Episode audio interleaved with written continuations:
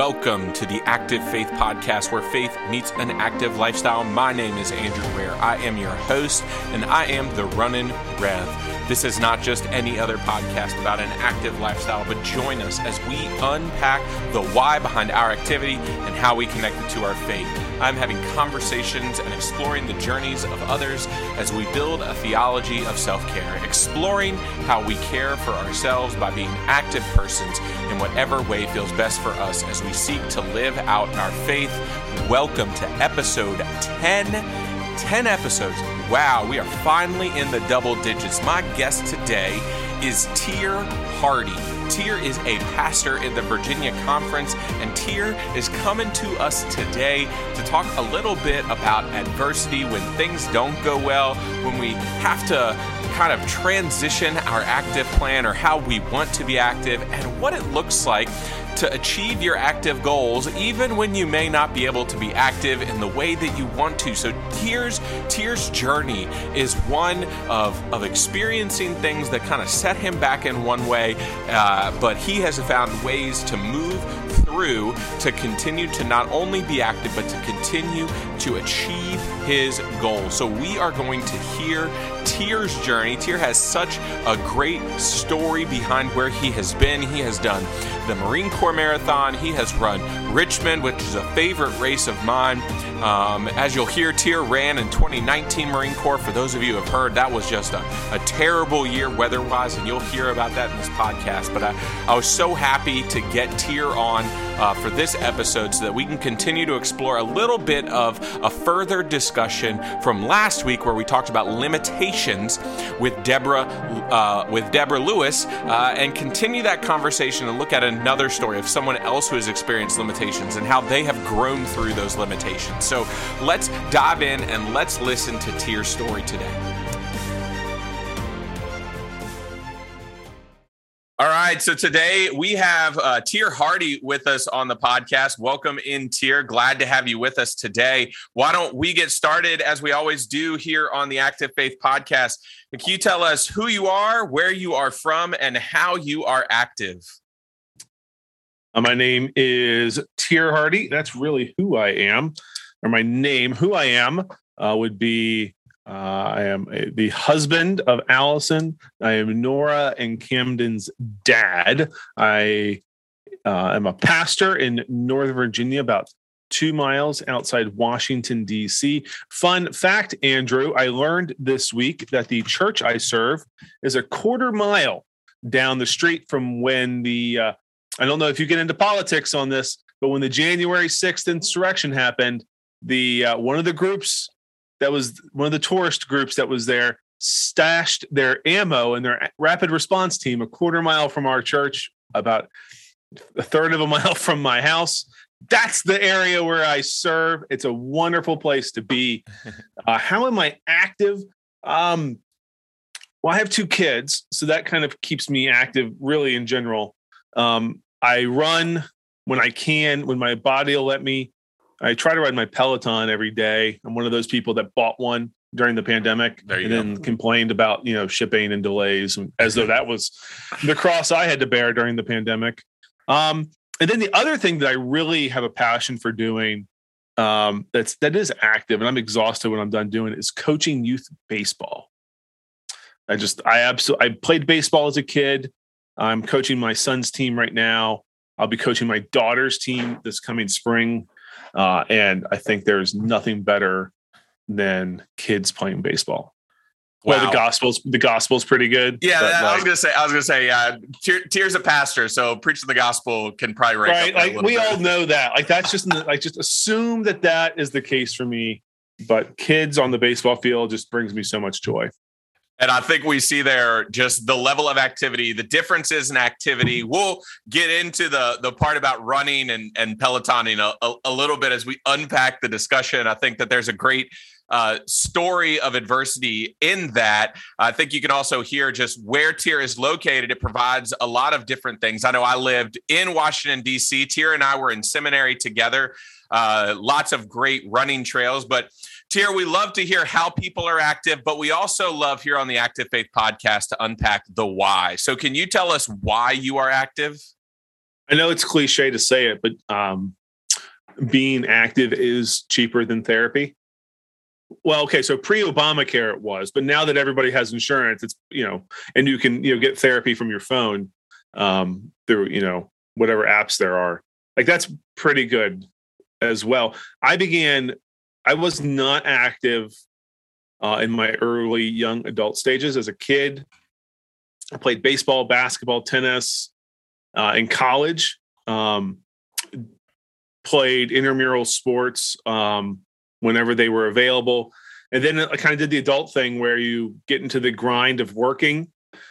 Right after college, I traveled a lot for the job I had at the time, and being active just wasn't in the cards. And it wasn't until um, the pastor I was working for when I first started working in the church um, encouraged me just to to start running.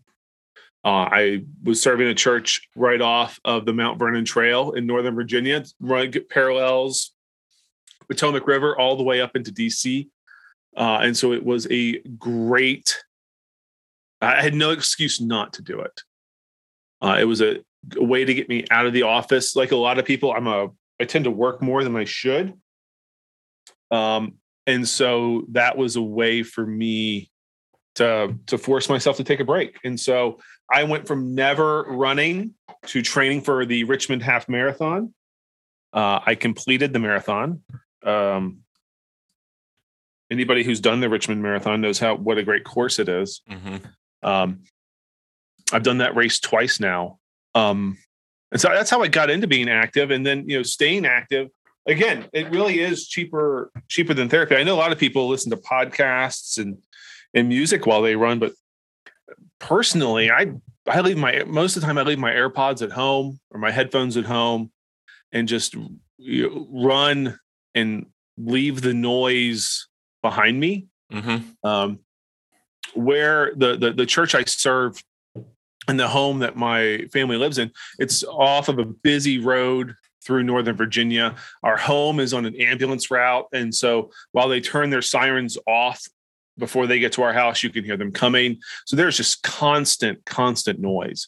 And so one of my favorite things to do is when I do run, um, when I'm outside of the house um, being active, is to go to uh, places where there's quiet, which is hard to find around here.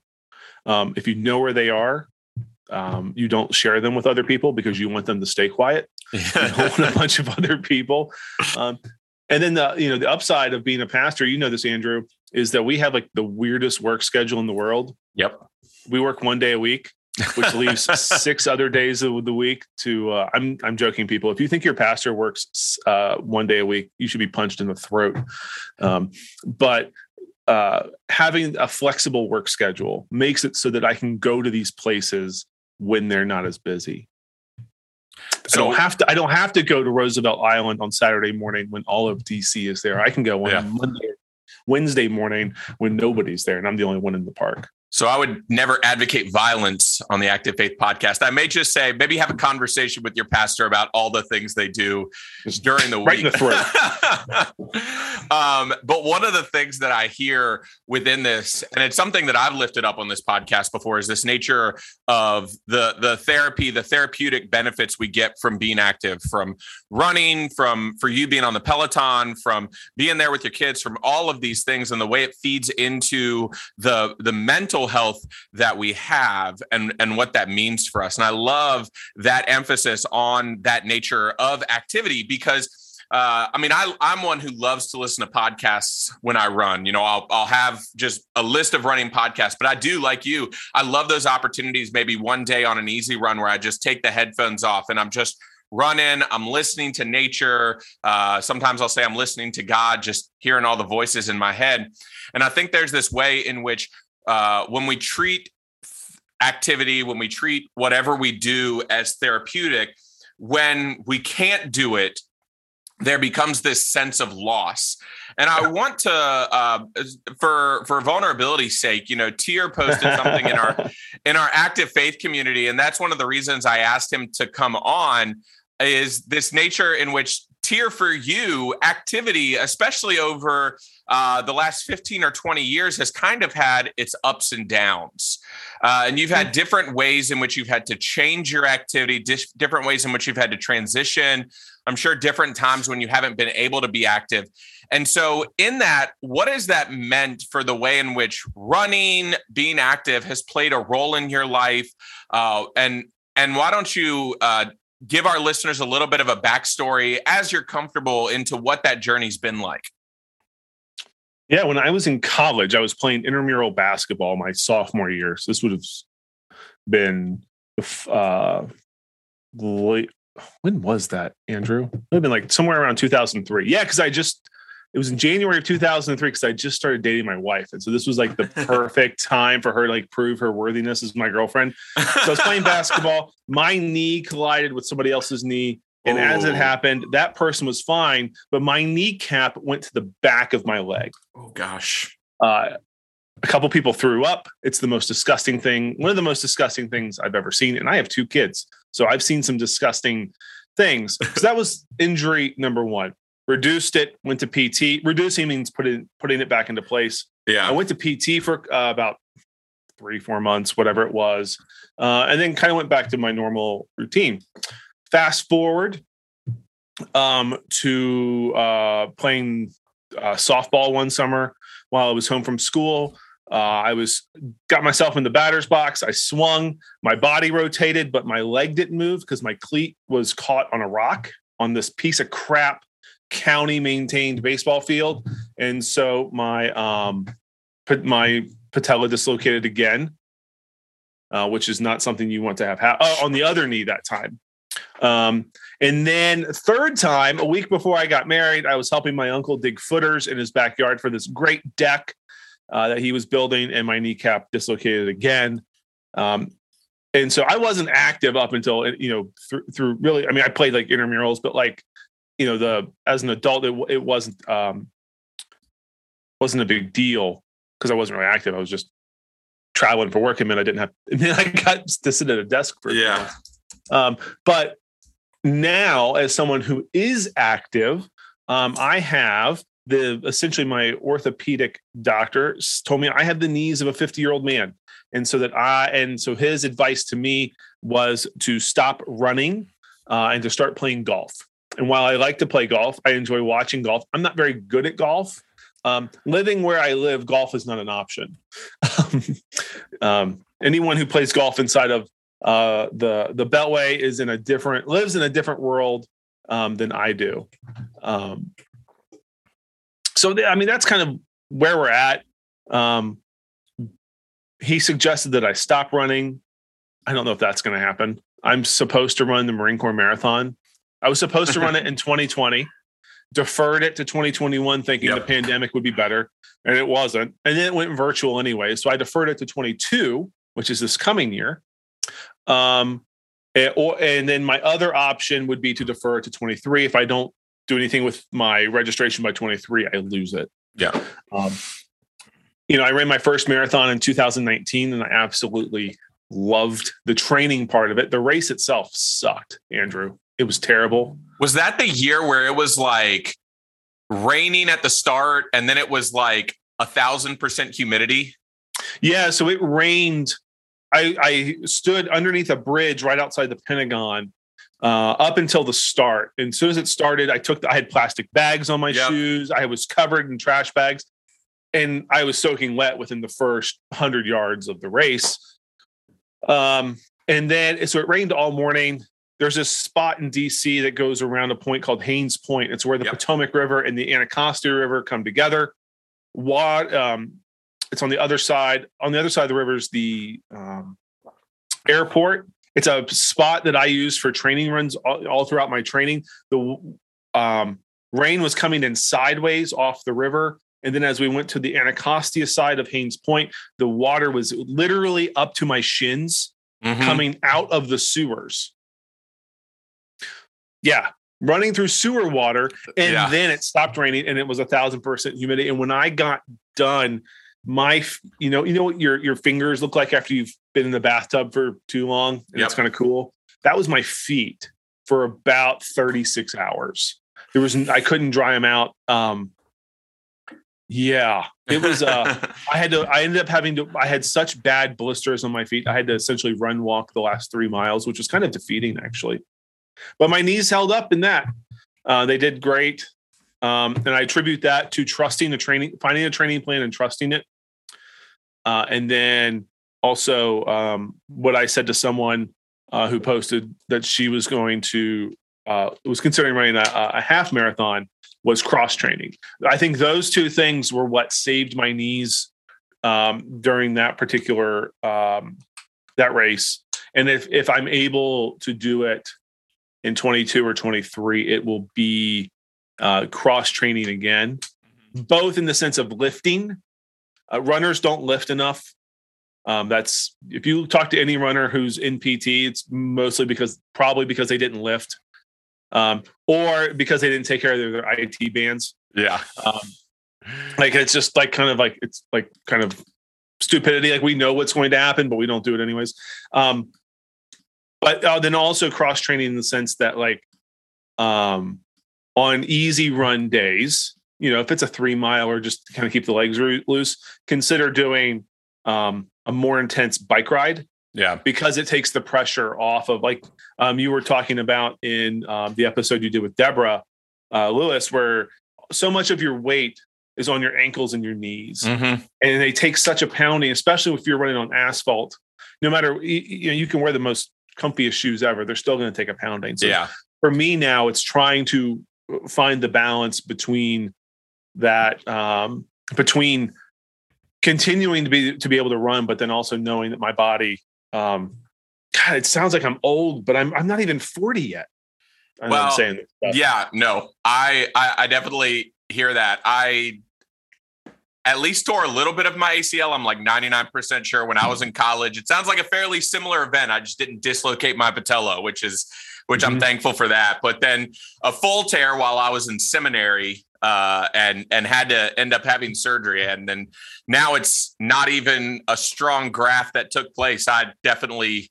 Uh, I, I, remember when I got my ACL surgery, they do the X-rays of your knees to see what the arthritis and stuff looks like, and that was the first time I learned about a medical term called knee age. Uh, where they they define your knee age against your current age, and I believe that they said both of my knees. I think I was 24 at the time. They said both of my knees were in their 60s. And I was like, that's yeah. that's really comforting to know. But I think what we hear in that is definitely whether you are, you know, no matter your level of activity, there's this there there's this understanding that our bodies are these fine-tuned machines and they need these very specific things of care and also to name that you know not everybody is the same in that you know mm-hmm. we all have different bodies we all have different ways in which we can care for our bodies but i think we all hit that adversity point where like we talked about in the episode with Deborah, there's going to be that time where maybe something breaks down and it's going to show something to us. It's going to show us a limitation. And as we talked about in that episode, it's how we respond to that limitation that helps us to move beyond that. Uh, and especially when it's the limitation that causes us not to be able to do something that we love and so what I'm hearing from you is this nature in which you know you love to run, you love to to move in that way, uh, but you've also in that found this secondary love of cross training, of biking, of lifting, and of caring for your body in that way. And so I want to dive into that nature of, again, how we respond to those limitations and how you responded to them and what it's meant for you to maybe have running take a, a secondary uh, maybe maybe take a back seat to some of these cross training things in order to be able to continue to do something that you've loved. You've kind of almost had to say all right i need to put this aside for an extended period of time in order to be able to continue doing it. Uh, because i hear that you you want to do this marine corps marathon again which uh, from what i hear that's a fun and also a really challenging marathon uh, because it's not a flat one. That's one of the things that's kind of kept me from doing it honestly. Um, so what has it been like for running to kind of take a back seat in order to be able to continue to do it? It's been uh, trusting the process is really kind of the first thing. Um, and holding myself accountable to the process. So only running once a week mm. at this. And as soon as I feel in, and so I do rather than doing, you know, kind of an out and back type run. Um, I there's a course I can do right that's around our house so that if I do need so that if I feel any pain, I shut it down and um, at any point when I stop, it's about a quarter mile to a half mile walk home. Mm. So I'm not killing, you know, I'm not killing the entire afternoon having to walk, you know, three or four miles back to my house or get an Uber or things like that. So that's been um, kind of the big one is trusting the process that you're that I'm creating for myself. Um, and then two is talking to other people about it. Um, you know, the DC area is notorious for being one of the most populated areas in the United States, but then also being one of the most isolating mm-hmm. places. I'll use, I'll share an example. When um, pre-pandemic, I worked out when I was cross training for the marathon. I worked out at Orange Theory three days a week, I loved it. Group exercise, I think it really works for me. Um, it's one of the things that kind of sucks that we're still in the pandemic and you can't really you can I'm not willing. I'm not at that point yet. Um, but what I noticed was you could be running on a treadmill and you would be less than 18 inches away from somebody and they could hit a PR or they could work their um, butt off. and I don't know what the ground rules are here. So we'll just go with butt. Um, and you know, you would turn to them, try to do the fist bump, high five, like great job. You really kicked that thing in the crotch. Like you did a great job on that. And then, you know, they would look at you like you have three heads. Like, why in the world are you talking to me? Uh, and so for me, it was finding also finding a supportive community that would hold me accountable. Um, so I found that community. Um, it's been really great uh, because within that community, there are people who have faced kind of the same physical things mm-hmm. with knees and so I can bounce ideas off of them and learn from what their experience was. Uh, there are coaches in that group which are helpful. Um, in you know, even if you're not a professional runner, consider getting a coach; they'll help you out. Um, and then just knowing that, like, just like a marathon is not a sprint, recovery is not a sprint. Um, there are some things that can't be fixed um, with your body don't like tell us sucks. that. Don't tell us that. it sucks, right? My doctor's yeah. like, "Yeah, I could replace your knees, but you're not, you're too young for that." So uh, here are some anti-inflammatories. Here's a prescription for PT, uh, and just kind of figure out what your limits are. And that's kind of the reality. So then it's finding out what works for you, and then mm-hmm. again, trusting that process and being willing to adapt it. Also, you know, knowing that you know I had when I ran my first marathon, when I ran that marathon, I had a plan in my head of how it was going to go. I ran the entire course before the race, not the full marathon, but yep. as I was training, I ran the entire course except for the part that was on the highway. Didn't do that part, but I knew the course. I um, I, dr- I drove it, I ran it, and so I knew what was going to happen. But as soon as that rain forecast was there, and then as soon as my I was I was soaking wet, um, I knew we had, I knew I had to pivot. Uh, and I knew I wasn't, one, wasn't going to get the time that I wanted to get. Uh, and I wasn't going to have the finish that I wanted to have. Um, and that was fine. Mm-hmm. Right. Not a, like, night and, and I, I'm assuming the, the listeners to this podcast are not professional athletes, right? So like you're not you're not running for okay if you are a professional athlete, don't listen to the next if you're a pastor and you happen to be running, yeah. if you finish 30 seconds behind what your goal time was, you still did a really good job. Mm-hmm. Right? Um, Jesus is still Lord and the world's not going to fall apart. Yeah. Right? So give yourself a little bit of grace. Um, if it gets to the point where it's not fun anymore, like stop doing it. And I mean, I think that any professional runner would would tell you that. I mean, you look at uh, some of these elite marathoners they're smart enough to acknowledge, you know, 16, 17, 18 miles into a marathon, uh, yeah, today's not my day. It's not worth yeah. it. And you see more elite step off of a marathon course than you probably see of just the average, you know, more of us, you know, hobby joggers or you know non-elite runners we're like no i'm going to finish this marathon you know no matter what it costs.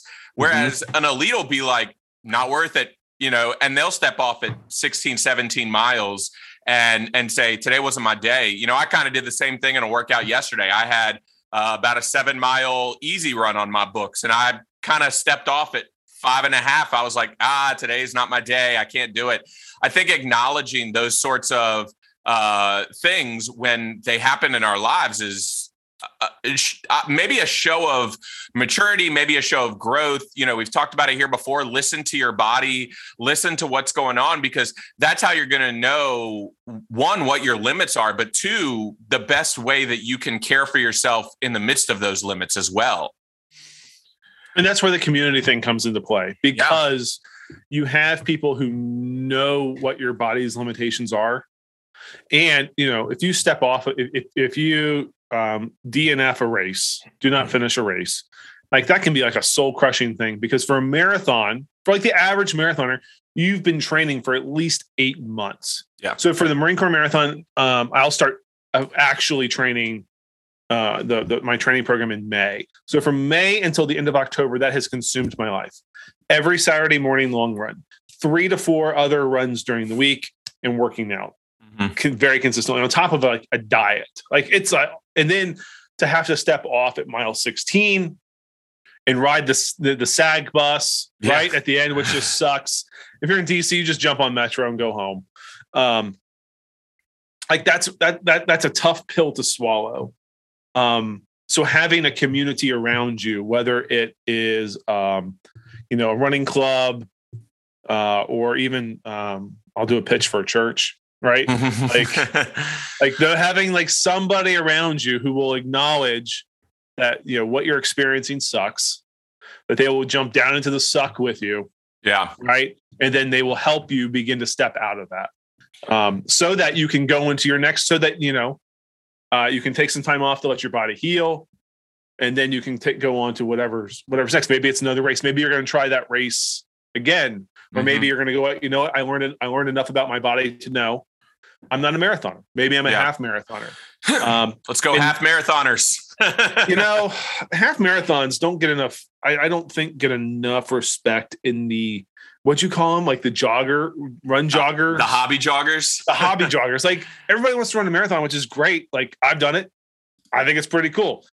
But um, you know, 13 miles is like not nothing either. right? It's not I'd much um, rather spend only two hours with myself than four hours with myself. that's the other thing, right? Is the recovery time afterwards. You can you can run a half marathon and then go go to work the next day, or run a half marathon and like you know I when I, I was I used to be a youth minister. I ran a half marathon on a Sunday morning. Sunday night I was at youth group. Yeah. Not missing the beat. I was fine. You run a marathon and you're not and if you're not an elite runner, you're going to be on your behind for a couple days recovering. And that's just the reality of it. I mean, remember, the first dude who ran a marathon literally fell over and died afterwards. Yeah. People have died doing this, right? So don't feel like you have to do it to like get some like street cred with like, I don't know, for a sticker on the back of your car or something. And and I think even remembering that, like you said earlier, it's it's better to to miss your goal by, you know, a few minutes than it is to maybe wreck yourself in a way that's not caring for yourself. And so I think when we and you know here on the active faith podcast we're building a theology of self-care we're helping people understand how to care for themselves so that we can care for others. And if something like running a marathon, doing um, doing an Ironman, which is run, swim, and bike, you know, super long. If you're if you're like our guest Evan Taylor and you have like a, a 200 mile bike ride in your future, uh, if you're like Deborah and you have a seven mile swim, you know, no matter what, there there are these ultra goals. There are these huge goals that many of us have, and sometimes it may mean admitting, okay, maybe the goal is to finish and maybe that is the goal in order to care for myself in that process. And so if I toe the line of a marathon and I'm like, I feel great, you know, four hours is my goal. And I start getting in and I see my splits and I'm like, okay, I'm nowhere near four hours. Maybe the graceful thing, maybe the thing that I need to do to care for myself in that moment is say, okay, I just want to prove to myself that I can finish this race. And I think as I hear your story about Marine Corps and uh, about the 2019 Marine Corps, and as I hear your story about how you're maybe approaching this next training cycle to maybe hopefully get to another marathon or to get to your next running goal, it's transitioning that mindset to say, you know what? The best thing I can do to care for myself is to say, this is my goal for this marathon. And then, even in the midst of doing what we're doing, it may mean transitioning those goals to a more realistic mindset. You know, right now I'm in this training block where I'm trying to hit a 140 half marathon to mm-hmm. hopefully at some point in time before I'm 40 hit a 130 half marathon, which is no small feat. And I think in the midst of that, it's going to take naming okay, maybe, you know, I have a friend who's like, I just hit a wall at 136 and I just felt like I couldn't do anything beyond that. And so now I'm just like, that's where I am. That's what I'm going to do.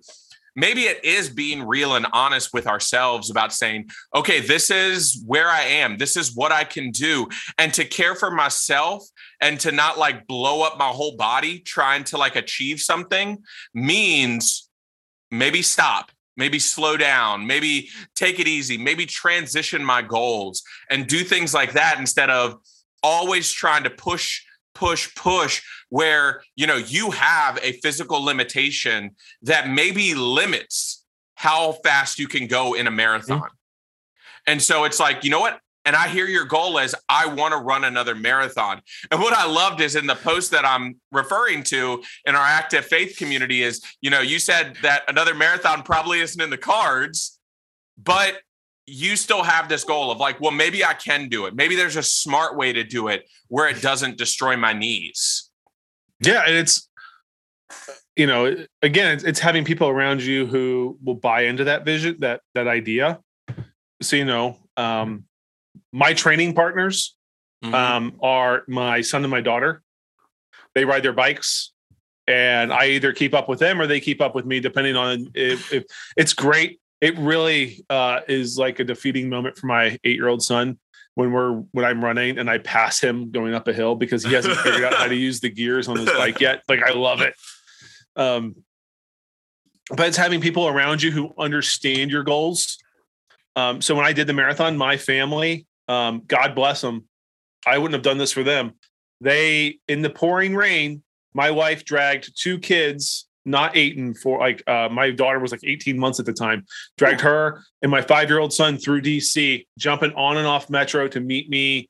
Um, not even like to give me stuff, which in hindsight, I wish I'd asked them to bring me a change of shoes. That would have been really helpful um, for when it stopped raining but just just encouragement um, and having people who are going to encourage you along the way um, during your training. And you know people who aren't going to always try to jump in and fix it because i think that's also part of the problem that we have in the quick fix world that we live in now. Um, we're not willing we don't have the ability to sit and just listen to people. We always have to like try to jump in and fix stuff. Uh, I know as pastors, we like we struggle with this, right? Someone comes in, they want to talk, they sit in the chair, we're going on and on. I'm like, well, I know how to fix this, which in reality, like I they have more life experience than I do. I probably actually can't fix their yeah. problem, uh, but I'm going to try. Or I could just sit there and shut up and listen and say, yeah, I hear what you're saying, and that sucks. Um, and I think it's the same with ad- adapting goals and having people around you who are going to listen. They're going to say, "Yeah, that sucks." And they might push you a little bit because they know you you have a relationship with them, so that they can tell when like it is a low spot for you or um, when you're being lazy.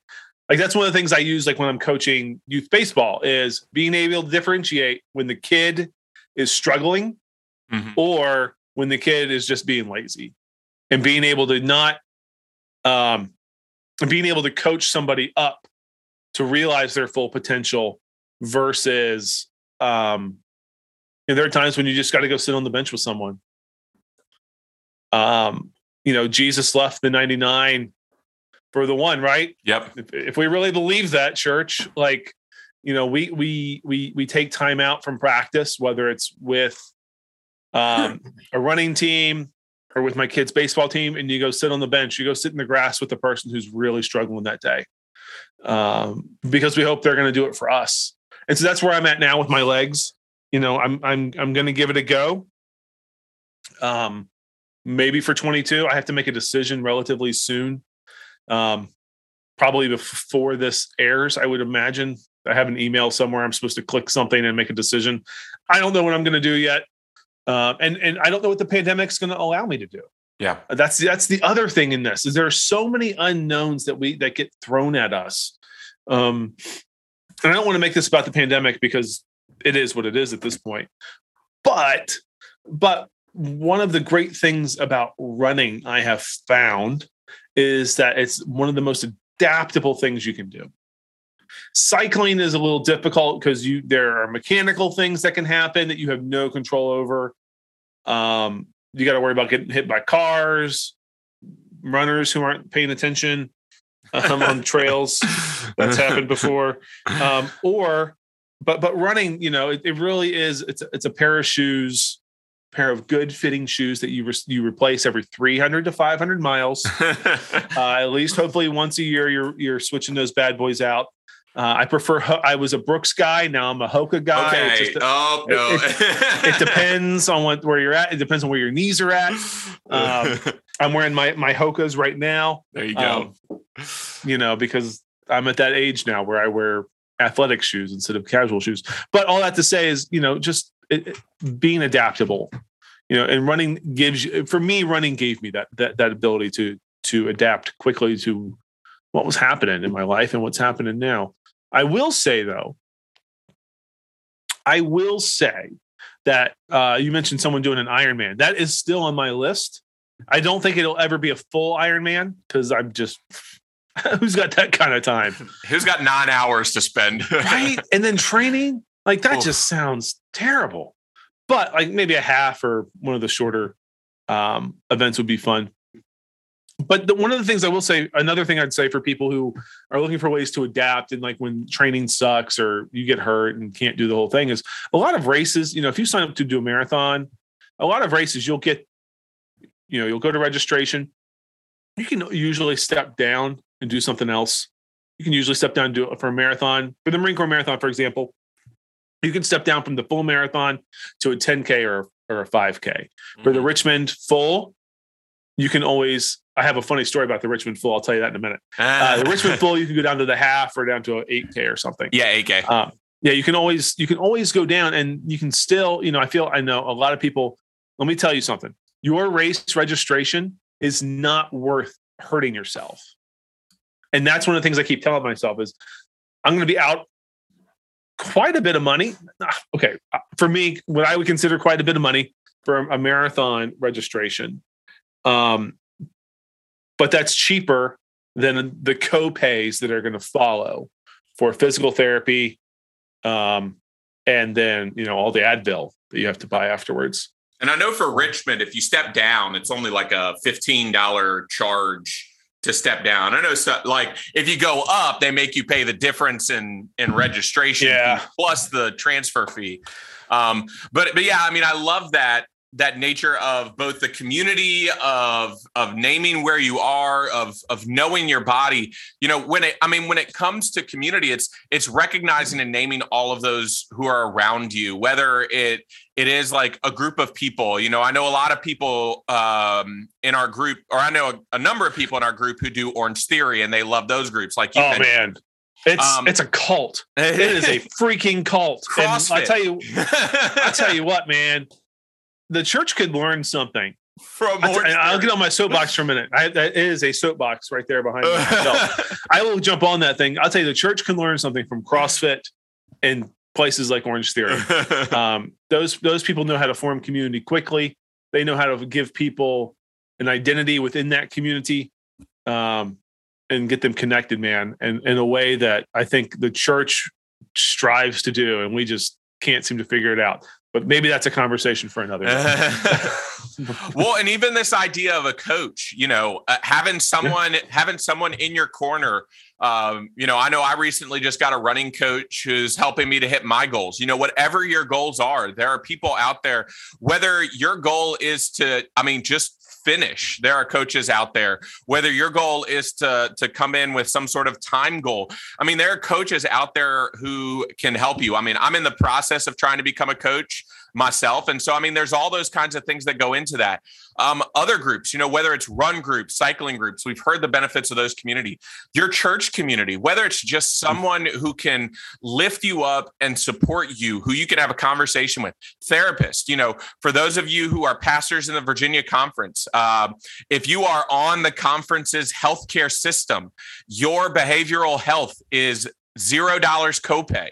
If you use a therapist who is in network, that means you pay nothing at all for any sort of talk yep. therapy or anything like that. I mean, there are those kinds of things uh, where if we use the systems that are in play, uh, there are ways in which we can care for ourselves and and help to make sure that we're cared for in whatever form or manner uh, that we're trying to practice self care in as we build this theology in our lives and and I mean to lift those up and to to I think the one the one other thing that you mentioned in there that I just continue to lift up over and over again and you talked about it in race transfers and all of this stuff and whatever decision you make with Marine Corps is give yourself grace right? Give yourself grace, right? God gives us grace every single day, every moment of every day. You know, uh, I'm a United Methodist pastor, Teer's United Methodist pastor. Most of the pastors I've had on here have been United Methodists. But in the Methodist Church, we we believe in in God's grace in a prevenient manner. That God's grace is present even before we know it.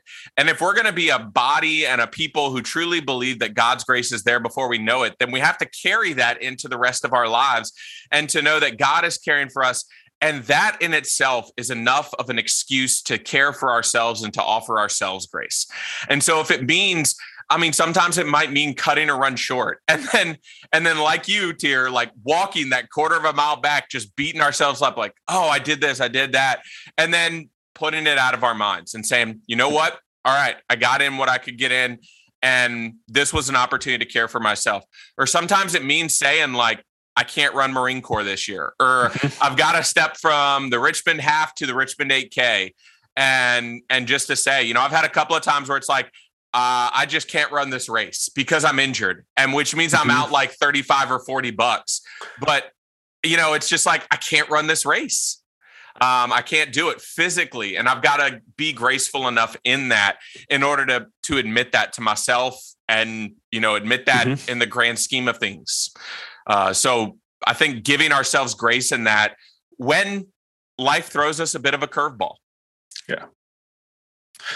I tell you, there was uh it was when I was in the early stages of the of my of marathon training. I did this run and um, ran from my house down to like the Iwo Jima Memorial, which is beautiful, down along mm-hmm. Arlington into DC, and I'm coming back and I got to I get to Iwo Jima, and like my IT band just like starts locking up, and I'm like, this is done. Like, I'm I'm not going to make it back home. So I stop at Iwo Jima, stretch for a little bit, and then I call an Uber because I'm like eight miles from my house. Like I'm not walking this. My wife's the you know the kid's asleep. She's not coming to get me. So I call an Uber, uh, and and the guy goes. You know, the guy picks me up, and um, you're doing like the small talk with the Uber driver.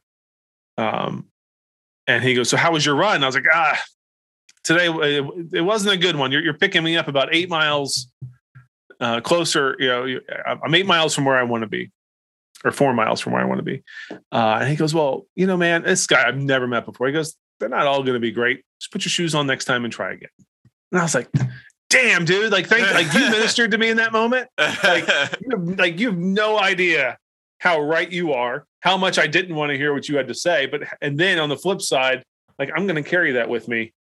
Um, you know, on my next on my on my next attempt at, at, at going down the trail. Yeah. I mean, I think I've mentioned it before. Uh, one of the things that I've learned from another podcast is is if we believe in the law of average averages, then half of our runs are bound to be below average. right? Like, um, not, like and like you're not going to be a freaking Olympic. There was a woman. Her name's um, Molly. Oh, Molly Seidel. Molly. So Molly qualified for the Olympics in the freaking marathon on like her first, first time marathon. ever running a marathon. Yeah. Right. Like y'all like just it, take that for a moment. Like if, if like if, if if this woman who's a professional runner ran one marathon and then qualified for the Olympics, like okay, like one, you can do anything you want to do. Mm-hmm. It's just you have to know the limits and uh, uh, of your body. She knew how to push her body. She knew how to train. She had a team around her, obviously, that yeah. helped her train to run a marathon after you know never running a marathon and then you know going to the Olympics or whatever. Um, I remember watching that Andrew, and I'm sitting there watching TV. I'm the weird person who watches Iron Man and marathons on TV. Don't like, worry, I'm weird them. with you. like I love every year NBC does like a Iron Man like special. I watch it every year. Love it. Yep. Um, but I remember watching that and I said to my wife, like, that woman's insane. Like, imagine the genes that she has to be able to do that. Um, but like that, I mean, that's God given talent. And and and so God has given you talents as well. And um, and so use them. So you know, yeah. you're, you're, we're all not going to be Molly. Yeah, we're all not going to be. Um, and I will remind folks in case Molly Seidel is listening. I don't think she actually listens. Oh, dude, what if she was? That would be awesome. Um, but it, you know, Molly was a uh, national track athlete when she was in high school and college. So it's not like she's just like dropping in. But I think it does go to show that, you know, when we put in the training, there are amazing things that we can do. Um, you know, Molly is a great example. I mean, another great example is is Keira D'Amato, who uh, broke the American record in the marathon at the Houston Marathon uh, about a week and a half ago now. Um, uh, you know, a, a, mom of two in her in her late 30s, and I mean Sarah Hall doing the same thing in the half marathon in the in the same in the same race. Is we have these examples of people, you know, when when they find ways to care for themselves. You know, Keira took a decade off of running. Uh, and then comes back in. She took that time to care for herself, to admit the ways in which she needed to grow, and then comes back in and is just doing awesome, rocking, and amazing things. You know, when we look at Molly and the things that she went through, uh, you know, I mentioned it back in our episode with Ashley Oliver the eating disorders recovering and and being in the process of recovery from that you know, I think over and over we continue to see that even in these elite athletes who are doing amazing things, it doesn't come at the expense of just like destroying yourself. It comes at the benefit of caring for yourself. And they're able to do these amazing things because they have. And yes, they have like so much more time to care for themselves in in these physical activity ways uh, you know they've got their paid to run. That's that's true. And we have to navigate the courses of life. And even in a profession that has flexible hours, like being a minister, you know, I know one teer, day a week. Yeah, one. But for Teer and I, you know, I have to find times to run both that fit my pastor schedule, that fit my dad's schedule, that fit my every other thing in life schedule. Um, and I think when we look at those kinds of things, it's how we care for ourselves in all of those different areas that begins to bring together this puzzle for us.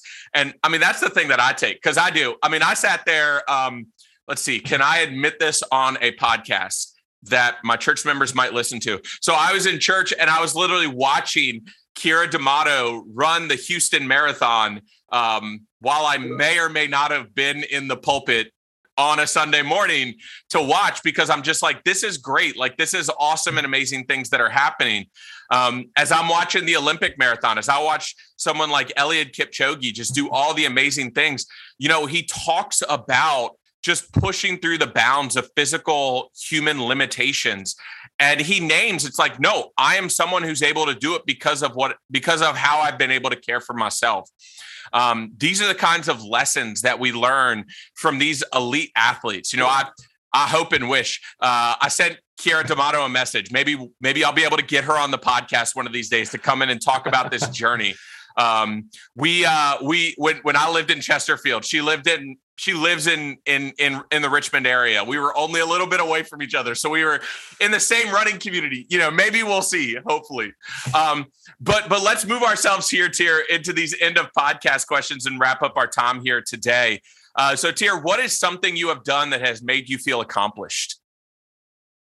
Oh, golly. Um, right now, I feel most accomplished. Um, oh gosh, Andrew, this is a tough one. They're not like the ones y'all use on crackers and grapes. Oh man, like, are you going to edit this down so I sound much more like this is a well thought out answer? I guess I I feel most accomplished. This is going to be really cheesy. I feel most accomplished right now um, because my kids are good people. Um, that's like a total dad cop out answer, but it really is because that's really been my focus for the last two years with the pandemic is um, keeping them level, keeping them focused on um, being good people, right? Um, you know, my son uh, will hold the door for people. I don't have to tell him to do it. My daughter, who's four years old, uses their manners. Like that's that's all a parent wants. They enjoy being around each other. You have kids, like you yeah. get it. Like, like it's like, all right, I haven't effed this up too bad. oh man, I mean, and it, I, I, love this question because we get answers like that. That there's so much that goes into us because we remember that a part of self care is that sense of accomplishment and feeling like we've done something. Um, who do you go to? And I've added this. Who do you go to aside from God uh, when life gets tough? um, I go to uh, my my first person I always go to is my wife because um, she's usually in the thick of it with me, and if she usually knows something's wrong before I realize something's wrong. Um, and then the the second part is my mom. Um, I, I look, I think back on the kind of the journey we've taken as a family. You know, it grew up with a lot of adversity, um, and you know, she made sure we got through it. My I have three siblings. I'm the oldest of four, um, so making sure we got through that and we're kind of well-adjusted adults. Um, so th- those are the the two places I go. And then, aside from physical activity, what are other ways that you practice self care? Well, um, let's see. I, I let's see. I observe a Sabbath. Typically, that's either Saturday or Monday, depending on what's happening in the life of my congregation. It's not a one day a week, every week. It changes because my life uh, is rapidly changing, and I think that um, if I'm being honest with myself. And I think if more people were honest with themselves, they'd get to that point. Uh, so I observe a Sabbath. Um, like Dwayne the Rock Johnson, I give myself a cheat day on my food. I don't, I you know, I don't eat you know a whole loaf of bread made out you know in French toast because I absolutely I think French toast is the worst breakfast food on the planet. Second to cottage cheese. Um, but uh, yeah, so cheat meal or sorry, cheat day. I just go for the whole day. Like just get it in.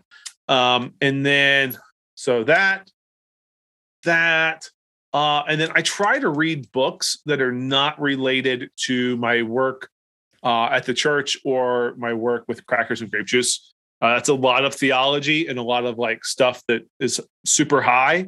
Uh, yeah. And so I've started reading mystery novels, um, which are pretty good so far. Um, okay, I say started. I I'm on my first one. Yeah.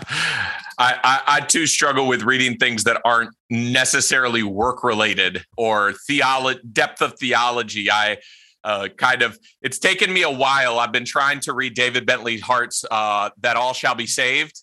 And uh, it's a great book, but I find myself like when I'm reading it at home, I'm like, gosh, this, I just don't feel like I'm taking a break from work sometimes. So, no, like that's I've, the thing. Like, I've had to, I've had to mix in. Uh, eh, so I've, I've been spending, I started that all shall be saved and Dune at the same time. And I haven't finished either one of them because I just keep on stopping and starting both of them. um, but yeah. Uh, well, thank you so much for joining us Teer. You know, yeah, thanks for sure, having me. And then uh, I will also put up, you know, Teer is uh, another uh, uh fellow podcast host himself. Uh, we've mentioned it now a couple of times here in the past few minutes. He's got a host with some of his buddies in the in the pastoring world, crackers and grape juice. Uh, and so, uh, if I can uh, promote that real quick for you, I'll oh, make yeah. sure that a Thank link you. link to that podcast is in the podcast notes today as well, and and all of Teer socials are in there and are in there too. Uh, and then uh, as always, Teer is in our active faith community, uh, helping to support and encourage one another. So, uh, Teer, thank you so much for coming on. It's been a joy to have you on. Yeah, thanks. Thanks for having me on. Everyone, stay hydrated. Stay hydrated with Nuun. With Nuun. Backstory: Teer and I are both Nuun ambassadors. This is not a paid ad of any kind. Oh, uh, what if it was though? That would be oh, awesome. Man, that'd be great. but yeah, stay hydrated. Thank you so much, Teer. All right. Oh, wow. Yes, it was so great to hear that story from Teer, to hear his journey, to hear what he has been through, because I think many of us can relate when we feel like we have something that stands in the way, just like we talked with Deborah last week with her injury stint and all the stuff that she's been through. I think many of us can relate to Teer and what Teer is going through when something just seems to be an impediment. And sometimes it is about finding a way to grow through that limitation that helps us to uh, care for ourselves that much more. And you heard that even though Teer uh, has these problems with his knee, that he still finds a way for himself to achieve goals that he wants to achieve. Sometimes it means being adaptive and doing things a little bit differently when life throws us those curveballs and being able to continue to say, you know, you heard Teer say, I still want to run a marathon, but I know that it's going to be different in how I get ready for it. I mean, you heard Teer runs once a week and has aspirations to again someday run 26.2 miles.